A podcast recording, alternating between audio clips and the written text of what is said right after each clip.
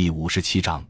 汛定运粮与移民救市办法。前风暴。社评1942年11月16日，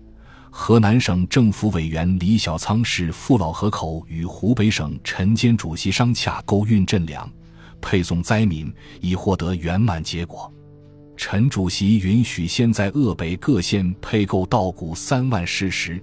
且按集购之价价售河南，比之市价可省400万元，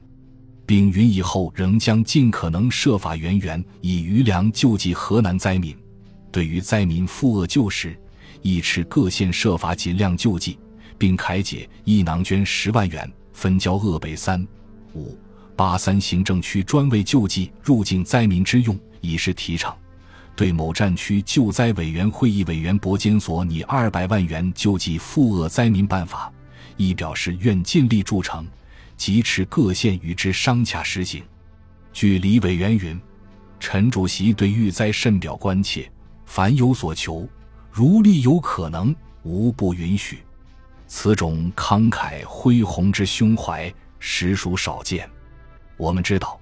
陈诚将军是党国大员，湖北主席乃系兼职，湖北民实需筹围，河南灾民亦需救济，裕民恶民都是中国人民，在身负党国大责的陈将军当然不会有所区别，有所厚薄。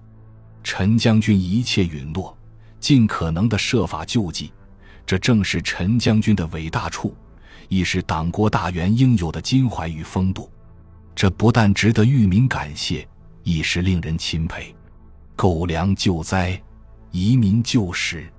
既得圆满结果，邻省当局亦已允许嗣后仍愿尽力协助，善门大开，使我周行。应如何运用购得粮食救济不能外出的灾民，使不致饿死，设法配送，使能外出的灾民得以救市临风。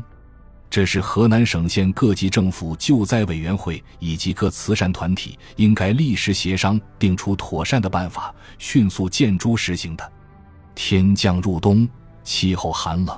田野之青菜将尽，灾民之饿死堪虞，在迟延，真要饿死人了。第一，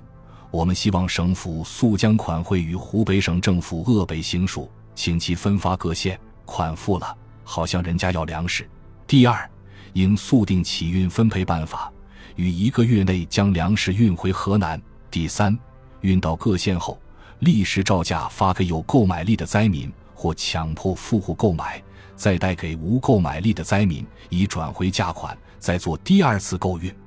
陈主席及鄂北各专员、县长既允救济，在不影响湖北征粮与民食的原则下，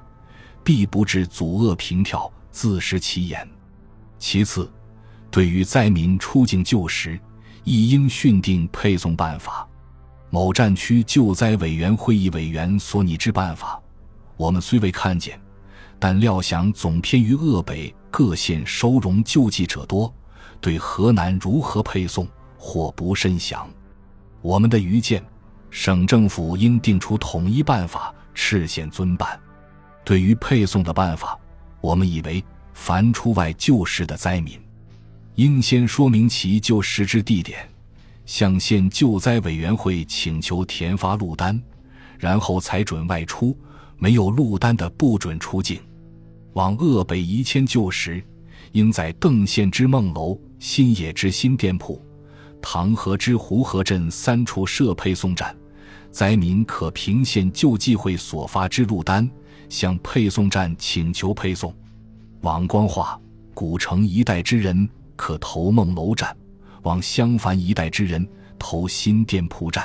往随枣一带之人，投湖河镇站。按站分配，分批入境。收容站应事先就分配好食宿之处，灾民一到即可各投处所，不致投奔无路，饿死道途。这是原则，如何见诸实行，还需省府速定办法，再与鄂北行署商定实行。李小仓先生以50高龄，仆仆风尘，说好话，陪笑脸，行旅已够苦了，